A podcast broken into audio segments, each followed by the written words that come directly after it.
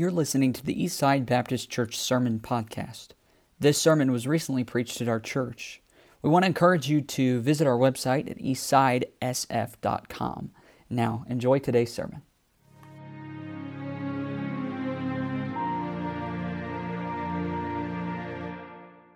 1 Corinthians chapter 5, and we'll read uh, the, uh, the, we'll read the whole chapter here, and then we'll also then go over to Ephesians chapter 2. 1 Corinthians chapter 5, Ephesians chapter 2.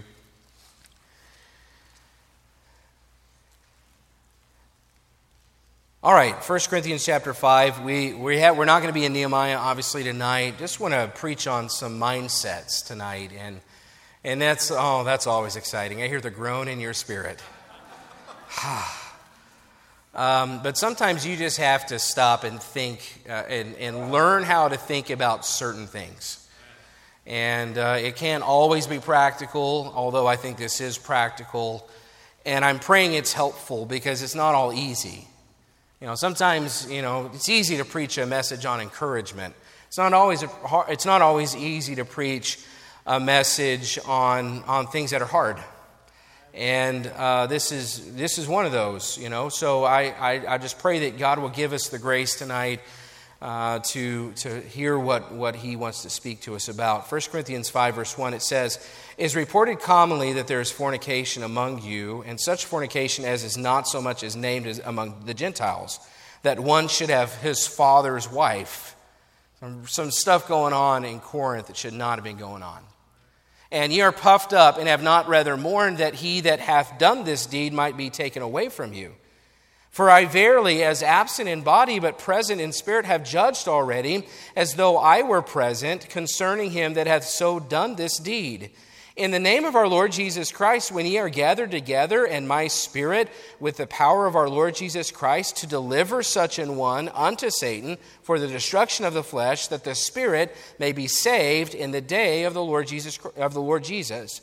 Your glorying is not good. Know ye not that a little leaven leaveneth the whole lump?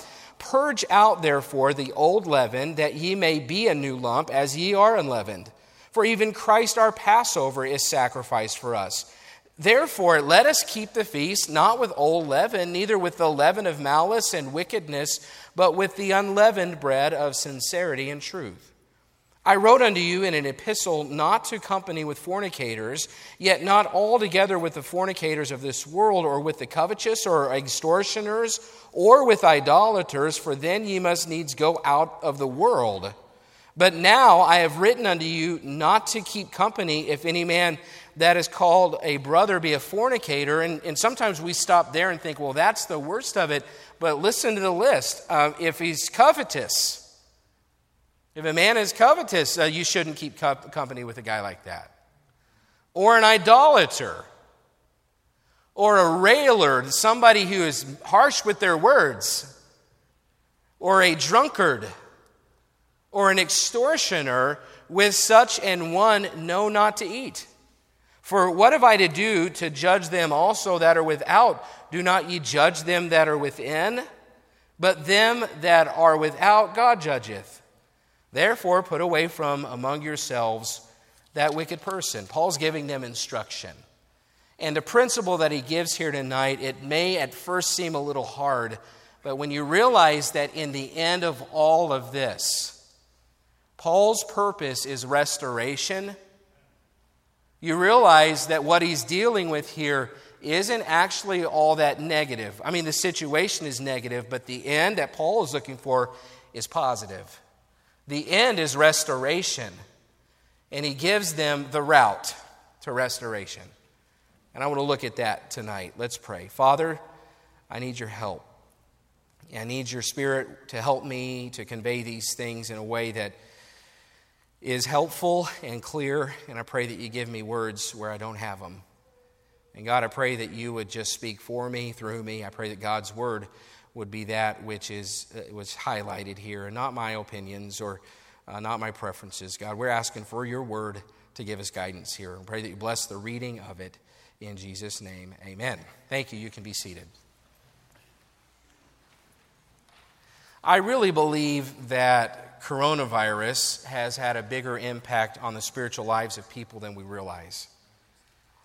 And I'm going to say that again because we're kind of getting settled here, but I truly, in my heart, believe that coronavirus has had a bigger impact on the spiritual lives of people than we realize.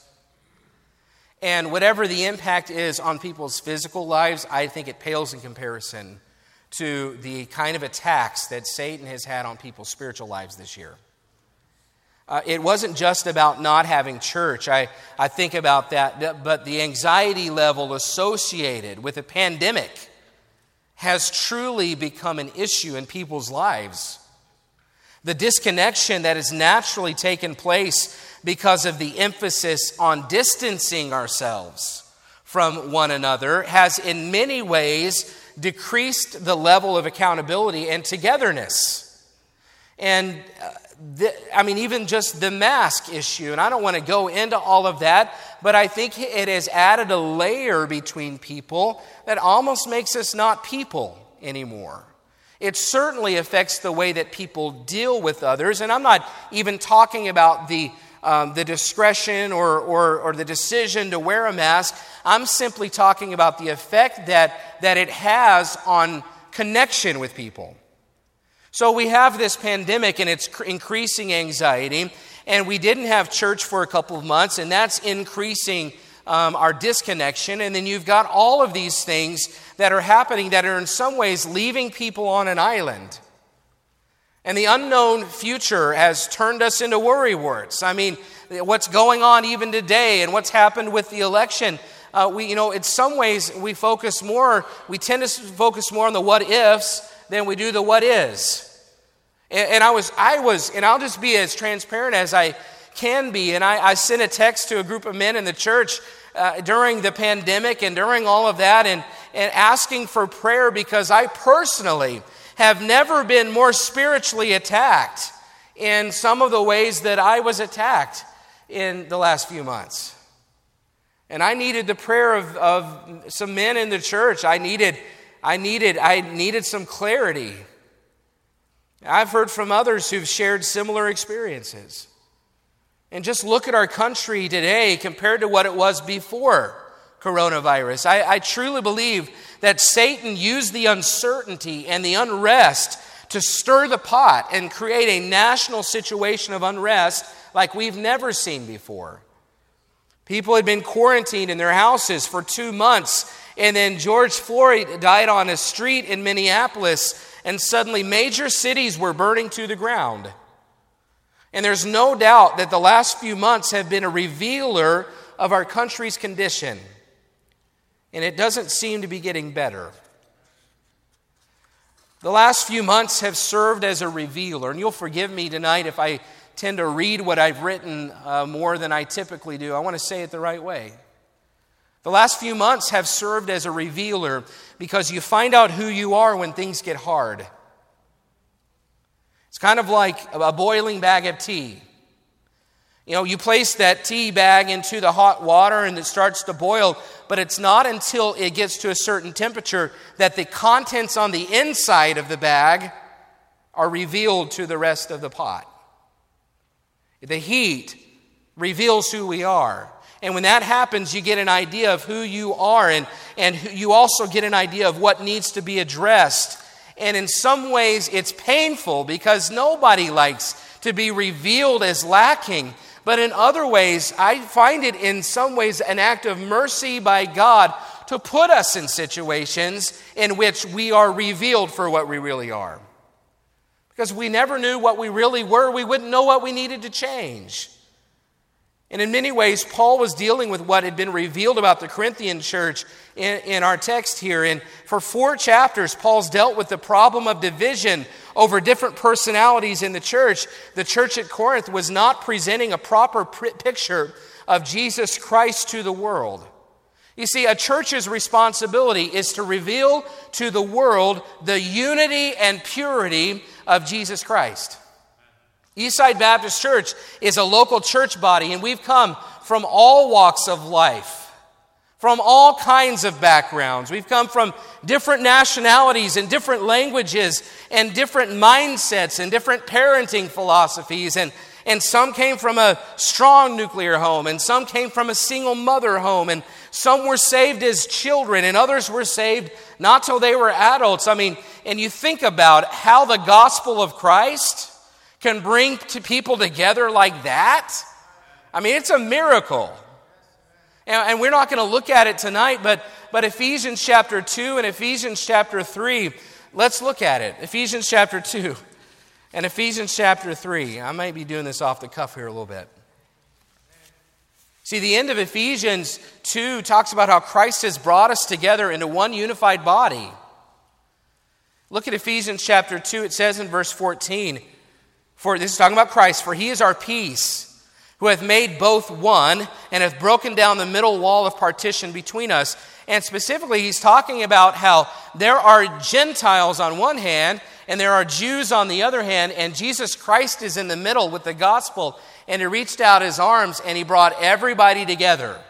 You know, that wall of division that was there between the Jews and the Gentiles has been broken down and we are now all suddenly, miraculously, we're suddenly one. Verse 25, 15, having abolished in his flesh the enmity, even the law of commandments contained in ordinances, for to make in himself of twain one new man, so making peace, and that he might reconcile both unto God in one body by the cross, having slain the enmity thereby, and came and preached peace to you which were afar off, and to them that were nigh, for through him we both have access by one Spirit unto the Father. Look at verse 19. Now, therefore, ye are no more strangers and foreigners, but fellow citizens with the saints and of the household of God, and are built upon the foundation of the apostles and prophets, Jesus Christ himself being the chief cornerstone, in whom all the building fitly framed together groweth unto an holy temple in the Lord, in whom ye also are builded together for an habitation of God through the Spirit. That's a miracle. That Jesus Christ could take people from a totally different culture and a totally different religious background, and he could reach over there and he could reach over here to the Gentiles and to the Jews and bring them all together. I mean, he is a true bipartisan, isn't he? We've heard a lot about that. Well, Jesus Christ has broken down the wall of the barrier that's between the Jews and Gentiles, and he's brought us all together in Christ. That's the miraculous mystery of Jesus Christ's gospel, that he could do that. By the way, eh, I just have to say this if someone comes into our church from a different background and different culture, there should be nobody that walks through the doors of Eastside Baptist Church that you can't have a bond with through, with, through Jesus Christ. And it has no place in the culture of Eastside Baptist Church to not accept somebody because they come from a different background. No reason for it. Ephesians 3, verse 8. Look down there. Ephesians 3 8. Unto me, who am less than the least of all saints, is this grace given that I should preach among the Gentiles the unsearchable riches of Christ, and to make all men, here's the goal of the church body coming together. Ready? Verse 9. And to make all men see what is the fellowship of the mystery which from the beginning of the world hath been hid in God who created all things by Jesus Christ. So you see there that the purpose of a local church coming together in Jesus Christ is so that all men, all men can see this amazing mystery. Like, I mean, so that men would look at a local church and say, but they're from that country and they have that language and they're from that background and they're from that culture and they were in prison and they were raised in church. And look at them, they're all together. This is a mystery. And, and our church, Eastside Baptist Church, has the responsibility to work together in such a way that people out there are saying, This is a mystery. How are they so unified? But look at verse 10 to the intent that now under the principalities and powers in heavenly places might be known by the church the manifold wisdom of God. It's not just here on earth, but our unity, the mystery of, of the gospel of Jesus Christ bringing us together, it makes a statement to, to the beings in heaven. Like someday, when all the tribes and all the nations and all the tongues get together and we're singing in, I don't know if it'll be one same language. I just know we're going to be all saying the same thing to Jesus Christ at the same time. And the heavenly beings and the principalities and the powers, they're going to be saying, wow, that's a mystery. Look at that. It's revealing not just on this planet what God has done through the gospel, but also for eternity. We as a church are to, when we live together in love and unity, even when we're from totally different backgrounds and have completely different personalities, the world looks at it and says, wow, that was unexpected. This has to be supernatural. And that's what should have been happening in Corinth is that they, as a church, had come together from different backgrounds, but Paul had to address the things that were being revealed in them through their difficulties. They weren't unified. They weren't showing the mystery of Christ to men around them. They weren't revealing the glory that comes as a result of the gospel of Christ to anybody in heaven. They were not revealing God's glory to others because of their lack of purity and holiness and their lack of love and their lack of unity. The opposite was happening. They were hurting the testimony of Jesus Christ. And in 1 Corinthians 3, and you can turn back over to 1 Corinthians 5, we'll be there, but in 1 Corinthians 3, he, here's the problem. He says, For ye, you're yet carnal. For whereas there is among you envying and strife and divisions, are ye not carnal and walk as men? What was their problem? They were carnal. Rather than focusing on the bonds and unity they had through Christ, they were focusing on that which made them different. And there were divisions. And he states that they were carnal, which by definition means they were being mastered by their lower, the lower order of their personality. They were walking according to the flesh. And I don't know if you've experienced this, I think you probably have, but our flesh, my flesh, makes the worst master. When, you're in the fle- when your flesh is in charge, you always regret your words.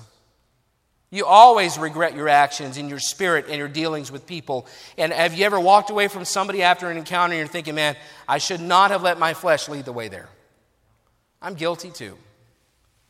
It's no way for a Christian to live. Carnality will destroy the unity of a local church faster than anything. And it's happening right here in 1 Corinthians. Eastsiders, if we live mastered by our flesh, we will not have a sustainable church. But Paul's message in chapter 5 isn't so much denouncing their sin as it is showing them how to deal with it.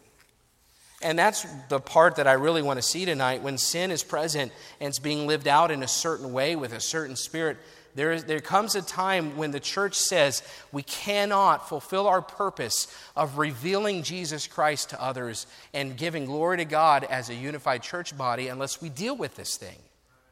There comes a time that a church has to say, for us to move forward and fulfill our purpose, we have to deal with this sin. Because remember, if our purpose is revealing God's glory through unity and purity, we, we can't accurately portray Christ if we don't have unity and, and purity. And the nature of the last few months, re- revealing so many things in people's lives, has caused me to think we need to deal with this subject of how to deal with things as a church family.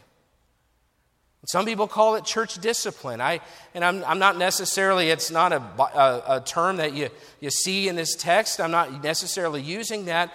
And, and, and, but church discipline, if you talk about it that way, it's not because we need to practice it today, but because I want us to think biblically about it.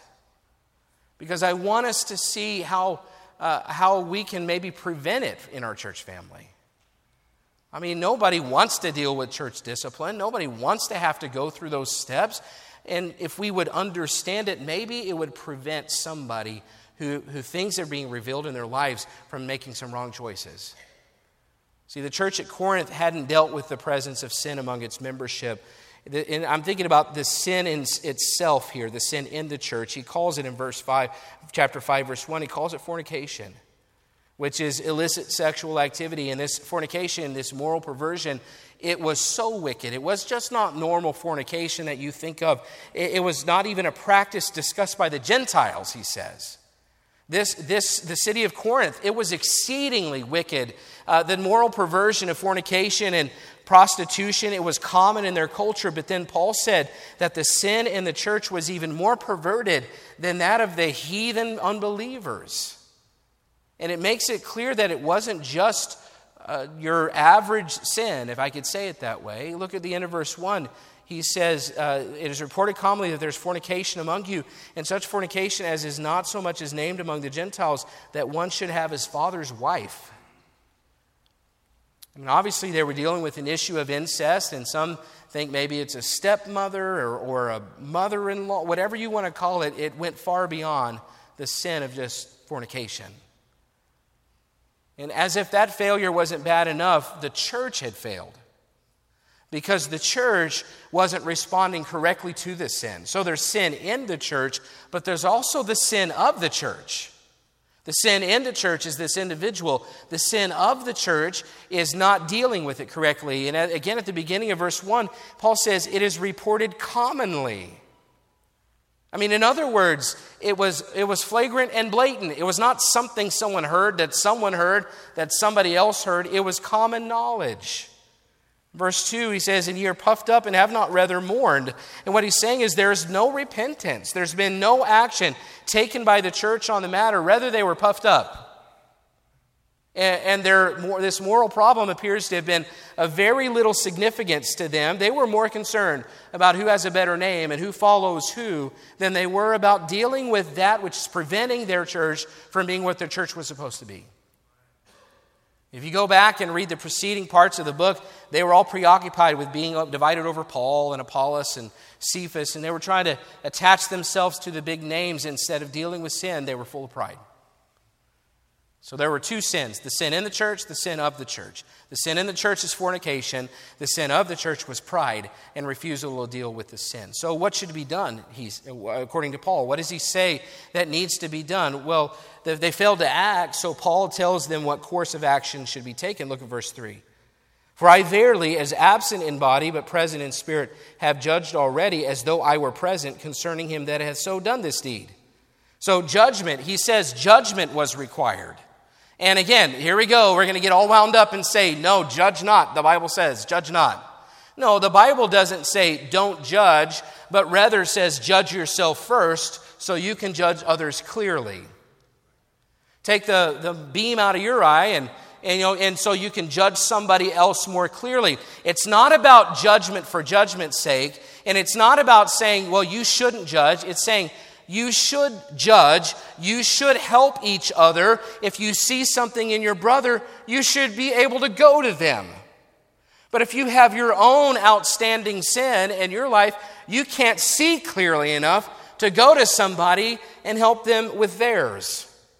See, listen, the role of a local church in the lives of its members is about accountability, and that's foreign in our day and age. See, uh, as we grow, and I have to say, uh, uh, you know, we are becoming more and more private, are we not?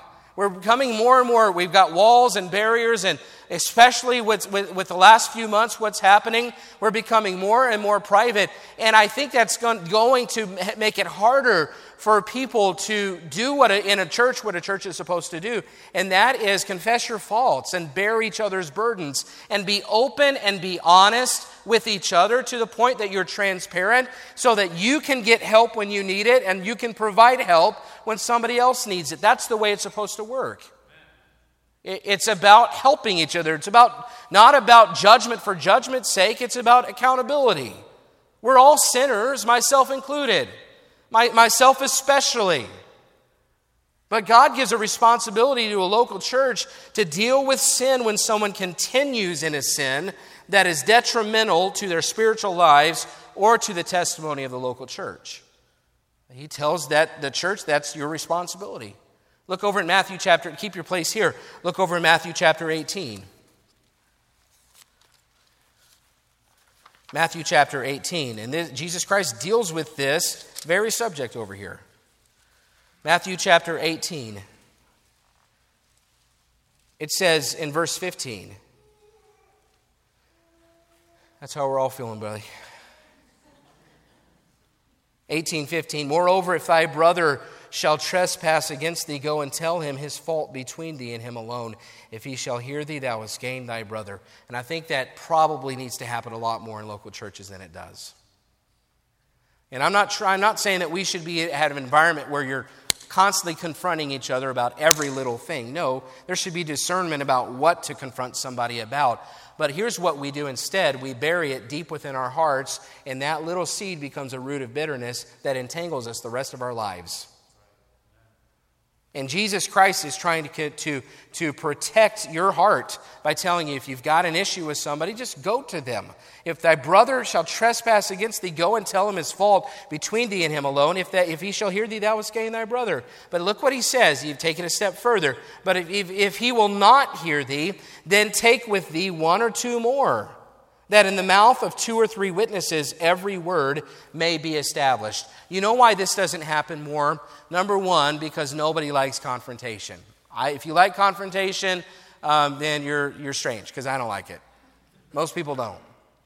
We don't like to be conf- we don't like con- confrontation. We just don't. But you know the other reason that this doesn't happen as much in a local church as it should is because we're too defensive.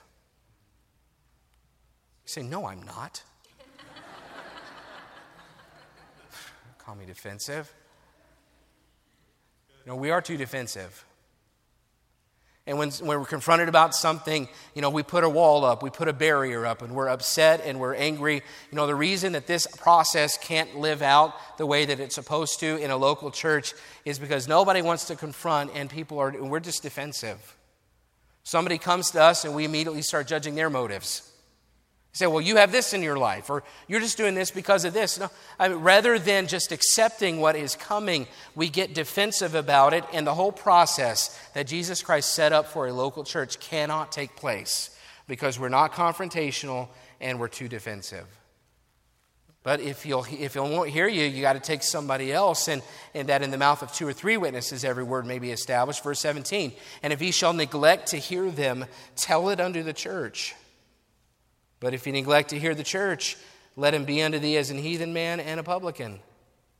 Verily I say unto you, whatsoever ye shall bind on earth shall be bound in heaven, and whatsoever ye shall loose on earth shall be loosed in heaven. See, when Jesus Christ was dealing with church discipline, he said the church has been given the authority to make a judgment on an unrepentant uh, person's status in the church. When he talks about binding things in heaven and on earth, he was giving the church the authority.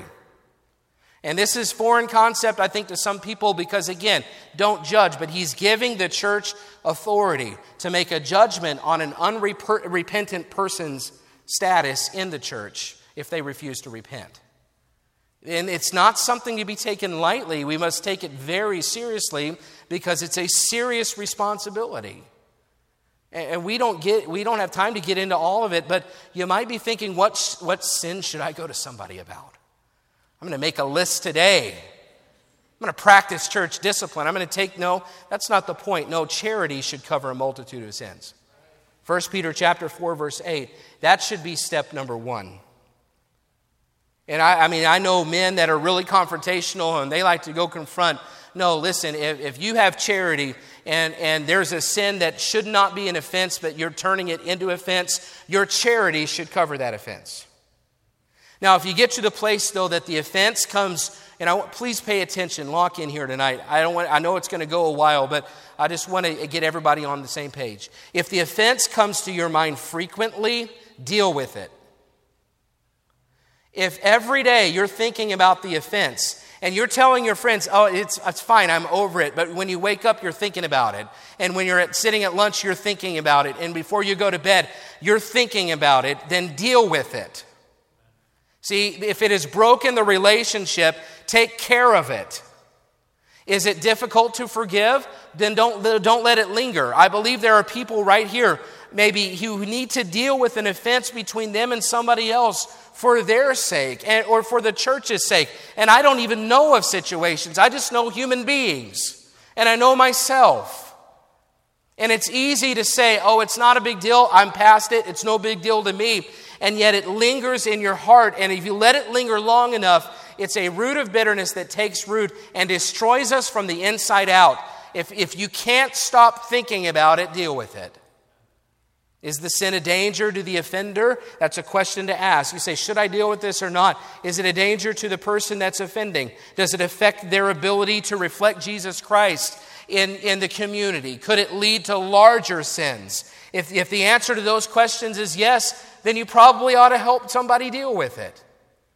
I mean, if they're dabbling in something that could really hurt them or destroy their life or destroy their testimony or lead to something larger, then go to do it. Go to them. Don't be afraid to go, just be sure it's something big enough to go about. See, back over to 1 Corinthians 5.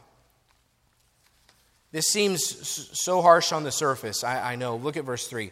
For I verily, as absent in body, but present in spirit, have judged already as though I were present concerning him that hath so done this deed. In the name of our Lord Jesus Christ, when ye are gathered together, and my spirit with the power of our Lord Jesus Christ, to deliver such an one unto Satan for the destruction of the flesh, that the spirit may be saved in the day of the Lord Jesus.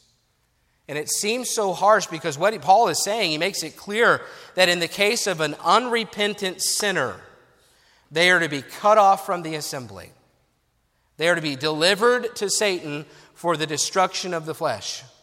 And it doesn't appear to mean bodily destruction. It does appear to mean he was, he was to be separated from the spiritual influences in his life, hence being strictly under the influence of Satan.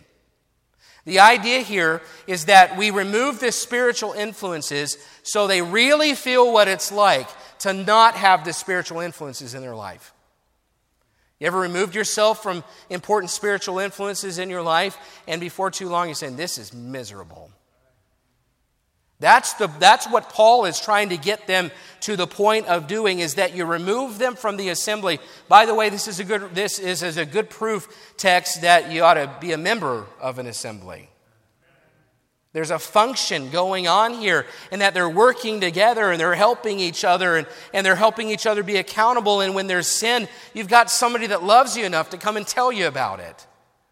So when he says flesh, destruction of the flesh, it means carnal desire and lust. Let him go live in sin. Is what here's the idea. Let him go live in sin until he's rid of this sin. That's the idea. There's not a releasing of a person with no care of his return, though. He's not saying let them go and whatever happens to him, nobody cares. No, he says in chapter 5, uh, at the end of verse 5, he says, Here's the point that the Spirit may be saved in the day of the Lord Jesus. And this is where we get the idea that this is not about church discipline, it's about restoration. It's not about punishing somebody for their sins. It's about getting them to the point where it's so miserable where they are that they just want to come back and they want to get rid of where they were and they want to be right with God again. The purpose of church discipline is not to shame or, or embarrass somebody or, the, or give, not give them hope. Uh, it's not about destroying their lives. The purpose of church discipline is to see a person restored into good standing with God. It's a route to restoration. But in the meantime, look at verses 6 through 8. Your glorying is not good. Know ye not that a little, little leaven leaveneth the whole lump? Purge out therefore the old leaven, that ye may be a new lump, as ye are unleavened. For even Christ our Passover is sacrificed for us. And what he's saying, I preached to this a couple weeks ago, referenced it. A little leaven leaveneth the whole lump. And a church is either pure or it's not. And one member makes the difference. You know what he's saying there? Is that a little leaven leaveneth the whole thing. So, one member who is impure, or one member who's not doing right, it leavens the whole lump. A church is either pure or it's not. One member makes a difference. You make a difference. You know, your level of purity affects the level of purity of the entire church family. Take that seriously. So, what are they to do? Well, remove him from the membership of the assembly. That's what he says. Purge out, therefore, the old leaven, that ye may be a new lump, as ye are unleavened. Cut them out like you would cut out a cancer. That's the idea that the purity of a church may require this step. And he goes even further. Look at verse 9. I wrote unto you in an epistle not to company with fornicators. Uh, in verse 10, yet not altogether with the fornicators of this world, or with the covetous, or extortioners, or with idolaters, for then ye must needs go out of the world. What he's saying here is this command is not in reference to the lost. He's not saying go out into the world and judge them because you know what you're going to find out there. That's not your responsibility. Uh, it, because if you're to judge or, or remove them from yourself, you would have to get out of the world. And that's not the point. He's talking about the local church body. Uh, verse 11, it says, But now I have written unto you not to keep company if a man that is called a brother uh, be a fornicator, covetous, idolater, railer, drunkard, or an extortioner with such as one, know not to eat. If a person is covetous, now listen, if a man is professing to be a brother and he's taken in these kinds of sins, he's to be cut off from the fellowship of the church. Notice that fornication, though, is not the only sin. If a person is, is covetous and they're unrepentant about it, they're to be they're subject to church discipline. You say, well, that's pretty harsh. I mean, because all of us at some point we're a little covetous, and I think that's not what he's. I think he's talking about covetous to the point of, of being dishonest and, and pursuing things that he shouldn't. Then they're subject to church discipline. If a person is a drunkard, okay, and that's a word you know we we call it alcoholic these days, but the Bible calls it a drunkard. If a person is given to, to strong drink, or if a person is an extortioner, literally a robber, somebody who takes money by illegal, uh, unethical means, then they're subject to church discipline. It also mentions railers, and I already said that's someone who is of coarse, harsh, or bitter words. Someone who speaks to others with hard, angry, and abusive words. And see, we don't typically think of people like that as being subject to church discipline, but it's in the same list. And, and men and women. If you are a railer, someone who speaks to others in harsh words and, and, and is bitter words and, and angry words, if you speak to others or about others with hatred or harshness, then we are also subject to church discipline. Don't assume that this is only when there's some big moral failure. That's the only thing that qualifies you for church discipline. We have to take every habit of sin seriously. So, so seriously, in fact, that a church must be willing to take a step to remove them from membership. Look down in verse 13. But them that are without God judgeth, therefore put away from among yourselves that wicked person. So, by refusing to repent, they put themselves in the position to be judged by God. That's what the verse is saying. By refusing to repent, when we release them from the membership, then they are putting themselves in a position to be judged by God without the help of a local church family. In other words, in some ways, what we're saying is, well, you're on your own now. You've got no help anymore. It's just you, and you won't have a church family to help you be accountable. You won't have a church family to help you when they see something in you that needs to be adjusted or tweaked. You won't have anybody telling you how, how you might need to change something. There's nobody there to help you. And by the way, this is another reason not, not to be defensive. Because if you're defensive, you don't see the things that need to be changed, and you never change. And, and yet, there are people, and I know them, and you know them, that you could never go uh, with something about something that they're not doing right or something that you think could be a help to them if they would just listen because they'd be too defensive to hear it. And I'm not saying that's an excuse. I'm saying that's uh, one of the reasons. Some, you may say, well, nobody ever comes to me. I must be doing good. Well, maybe it's because you're defensive. I'm, I can be defensive, I'm telling you. Nobody likes to be told where they're not right. Nobody likes to be told here's something you need to change. Being defensive is natural, but, but if you're going to be a, an, an active part of a loving and, and God glorifying church family, defensiveness, it can't play a role in it.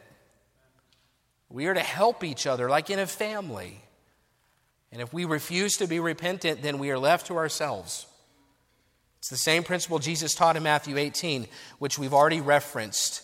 If, when the proper action is followed and the person does not repent, so lock in, we're coming down to the application. He is no longer to be numbered with the church. That's what Jesus Christ said. And in all of this, I have to mention what often prohibits this course of action on the other side, and that is sympathy. You know, I mean, we're sympathetic to people, aren't we? I mean, if we're Christians, we, we want to be sympathetic, and it nearly always arises, and it's understandable. We, we sh- we're a church family. We should be sympathetic. We should be long suffering. But in a church setting, Paul is making it clear if a man offends others or refuses to repent of that sin, he must be dealt with regardless of the sympathy factor.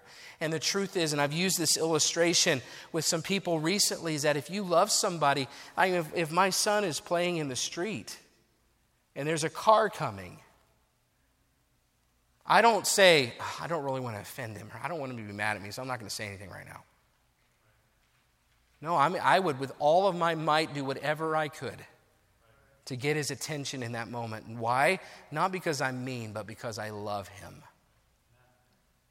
Listen, we've got to be mindful that, that if we are where we ought to be spiritually, part of the role we play with each other is to help each other, to be accountable to each other. And I know there's going to be sympathy, but we have to decide if we want truth over sympathy, if we want to be help over sympathetic. You know, we come back to the question, though, in the end of why. Why does it need to be done this way? What should our attitude be toward the person being disciplined? Well, obviously, one reason for these actions is the purity of the church body, which we already talked about. We, we must take steps to cleanse the lump out of the body for purity's sake. And if one member of your body is an infe- has an infection and it's left unattended, that's, that's no good. It, it will soon affect other members, and finally, it'll affect the whole body. For the sake of the body, it must be cut off, even if it's painful surgery. Removing the lump is necessary, but cutting it off isn't actually the goal. Okay? Cutting it off is not the goal. Removing the lump is not the goal. The purpose of all of this is not, okay, so we can just, let's cut him off. Like Fruit Ninja, just take the sword and just slice it. I know some of us, some of us feel like that's what we want to do sometimes. But that's not the way it's supposed to be. The goal is not removing a lump. Uh, re- remember Christ's words on the issue in Matthew 18. If the one being disciplined will hear, listen, listen. If the one being disciplined will hear either alone with two or three witnesses or the church, then the brother will be gained. That's the purpose. The purpose is not to cut off the lump. The purpose is not to expel. The purpose is to restore.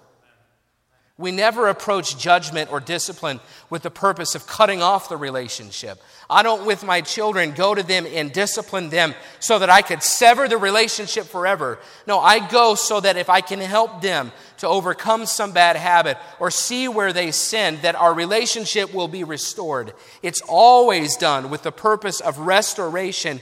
That should be our spirit. The route to restoration goes through discipline. It's not about the discipline, it's about the restoration.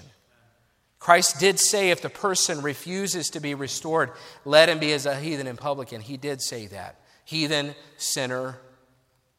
But listen, ask yourself this question How did Jesus treat sinners and publicans? He set out to win them. So when Jesus says treat him as a heathen and publican, he's not saying never speak to them again. No, you see Jesus Christ spending his days with heathens. He spent his days with publicans. As a matter of fact, he had a lot kinder things to say to the heathens and publicans than he did to the Pharisees and the scribes.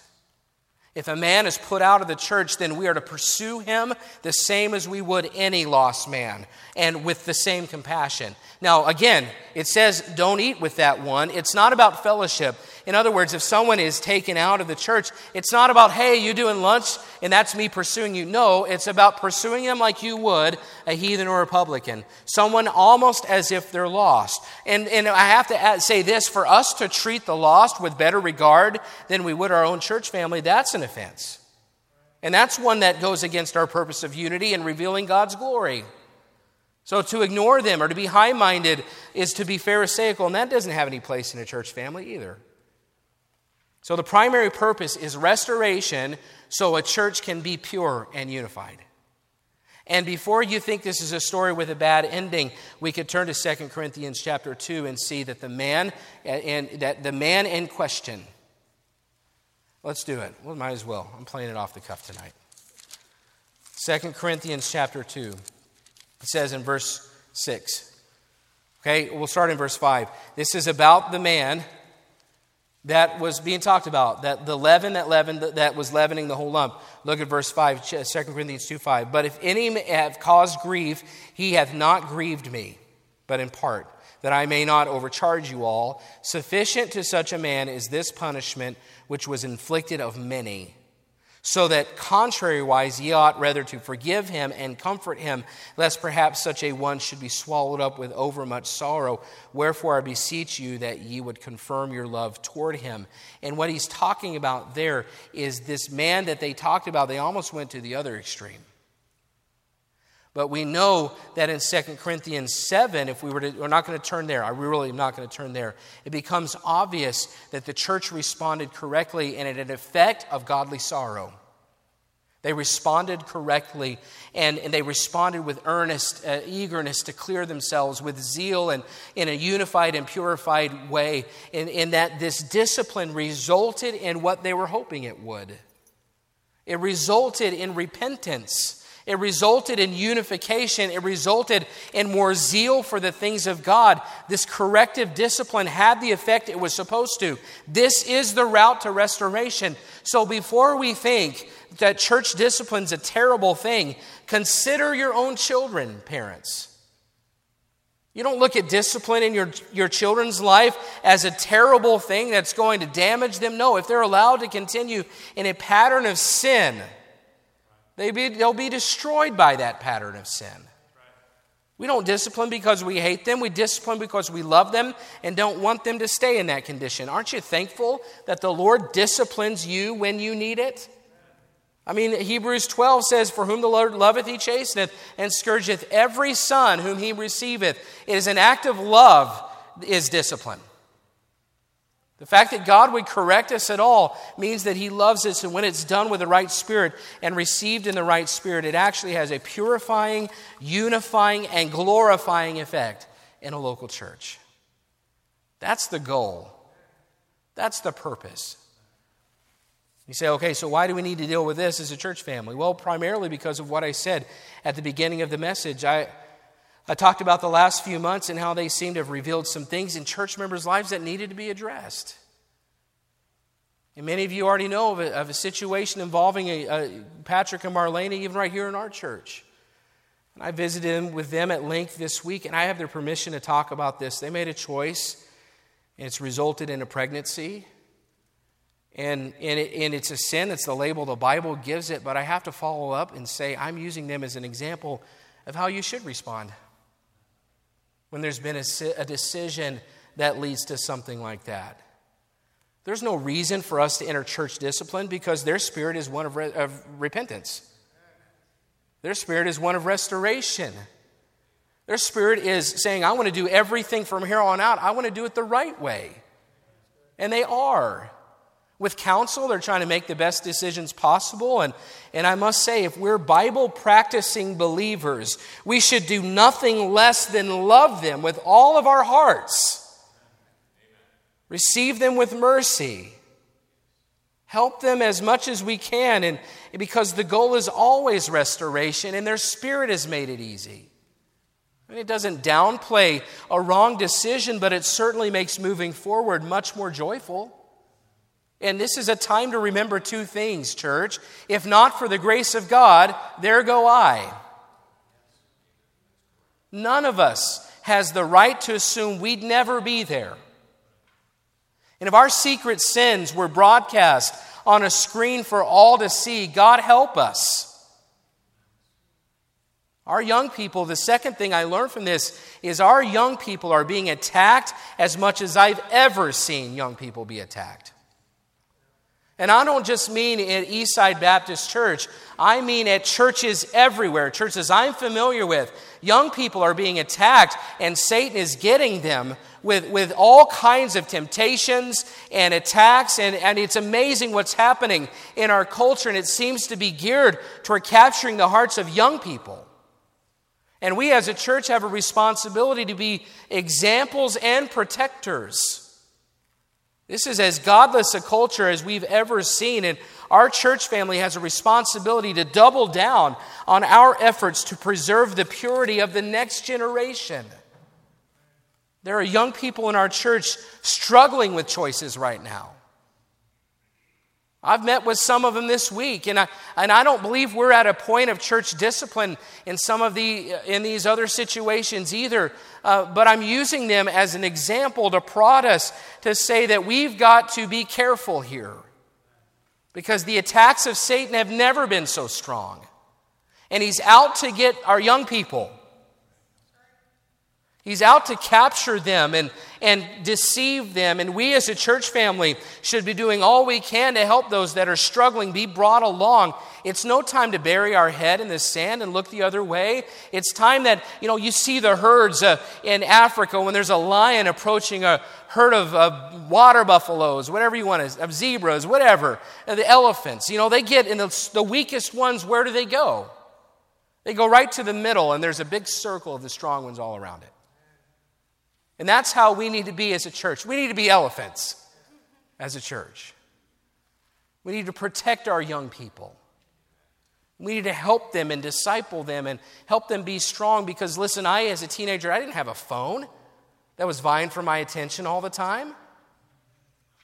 I didn't have uh, the temptations that come I mean, I had to go find it when I was a teenager, and now, I mean, it's on a computer screen and it's on a phone screen and it's everywhere they look and it's all over the place. And it's not just our young people. I think would be shocked at the number of men in churches like Eastside Baptist Church that have a problem with pornography.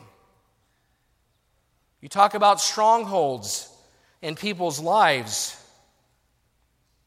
You know, I have to say this too. If you know you're responsible to go to the person. If something's going on in their lives and you know about it, if somebody's in the middle of the road about to be hit, you'd intervene. You wouldn't be silent. You wouldn't say, I don't want him to be mad at me. That's silly. Sin is far worse than a speeding car. Knowledge is a responsibility because we're family. To bury our heads in the sand if we know of something. That's as much the responsibility ending up on my shoulders as it does theirs.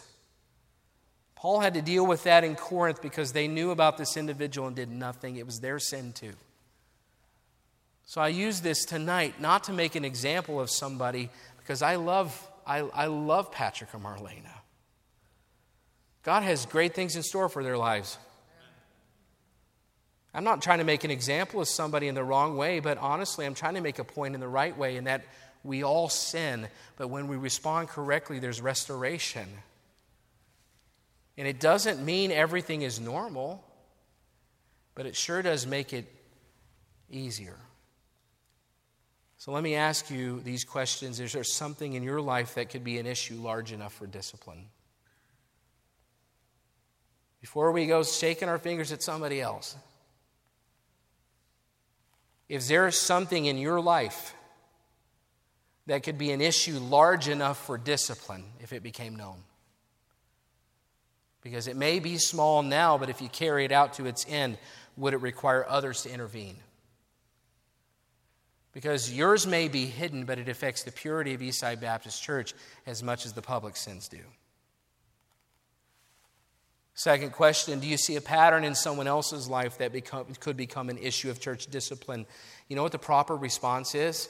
it's not to start telling all your friends about it. It's not to just go talking about it and say, Did you hear about this? Did you hear about this? You know, what did we hear tonight out of Matthew 18? What's the proper response if you see something in somebody's life that could become an issue of church discipline? What should you do? Stick your head in the sand? No. Love them enough to go to them don't turn your head and ignore it. That's not love. Love is a confrontation sometimes for the good of the other person. Another question Are you willing to be the friend of somebody who has shown repentance? Remember, the goal is restoration. If they're repentance, that's not time to withdraw.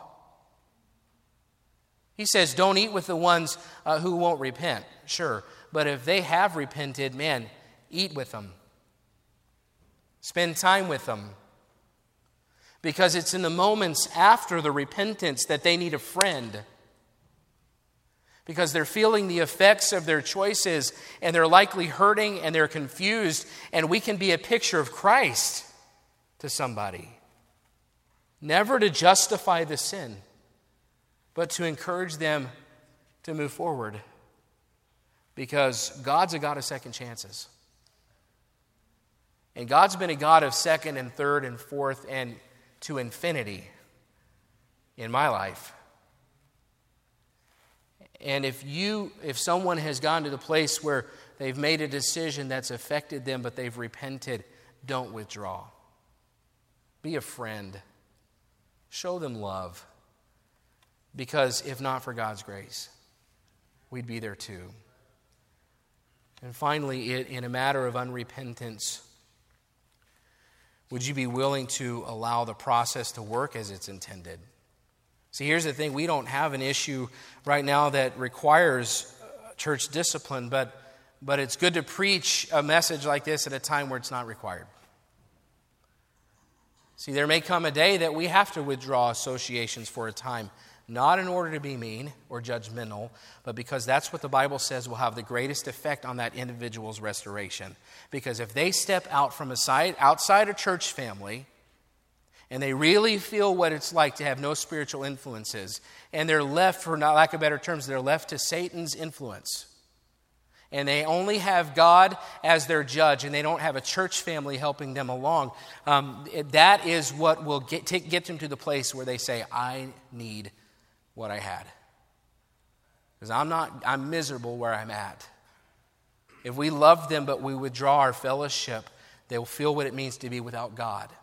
They'll feel what it means to be without a church family, and they need to feel the broken relationship. And I believe that there have been times in, in church, church families that church discipline has failed to do the process, or go through the process because church members weren't uh, willing to allow it to go through the process. You know, the Bible says withdraw. If we ever get to the place where that happens, we must take a step back for their good. If we get to, that point, we have to decide that we won't be the one that short circuits the process in their life. And so I ask one last question Why does church discipline matter? Well, first, because people matter. And if we love people, then we'd be willing to take some hard steps to help them be what they're supposed to be. I'd want somebody to do that for me in my life. But two, why does church discipline matter? Because Eastside Baptist Church matters.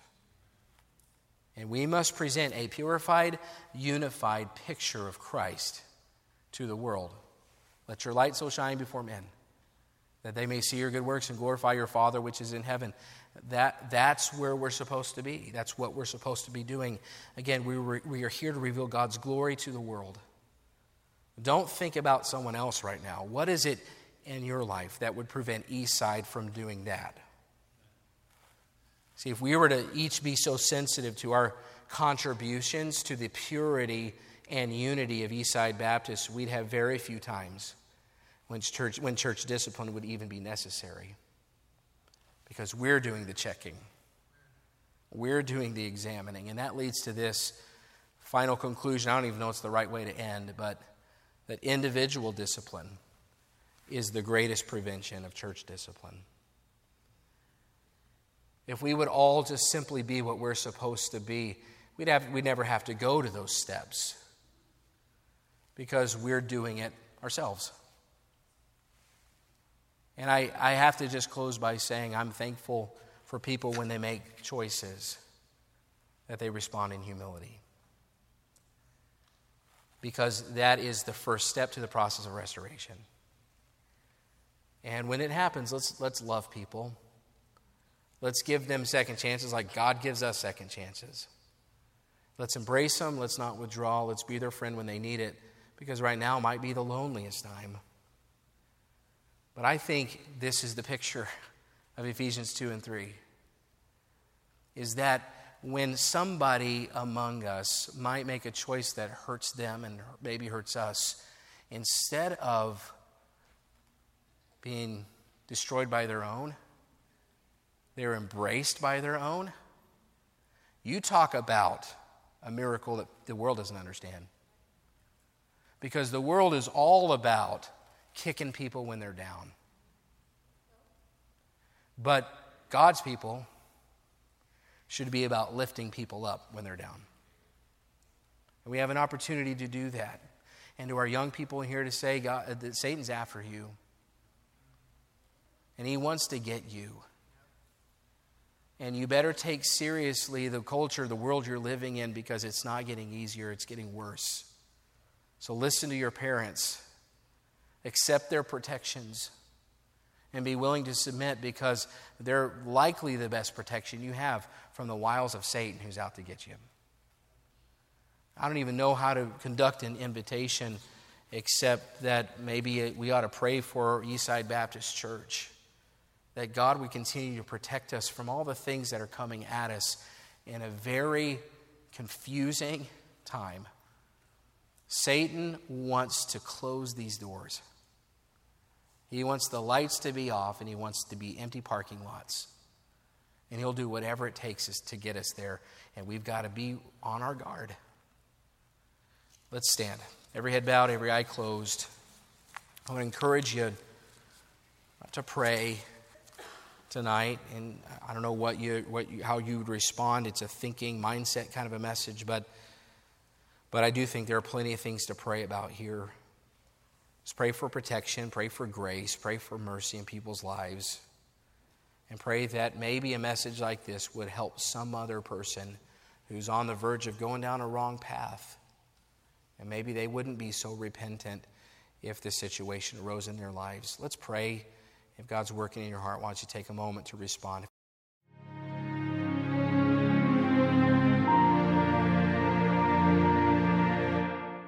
We want to encourage you to visit our website at eastsidesf.com.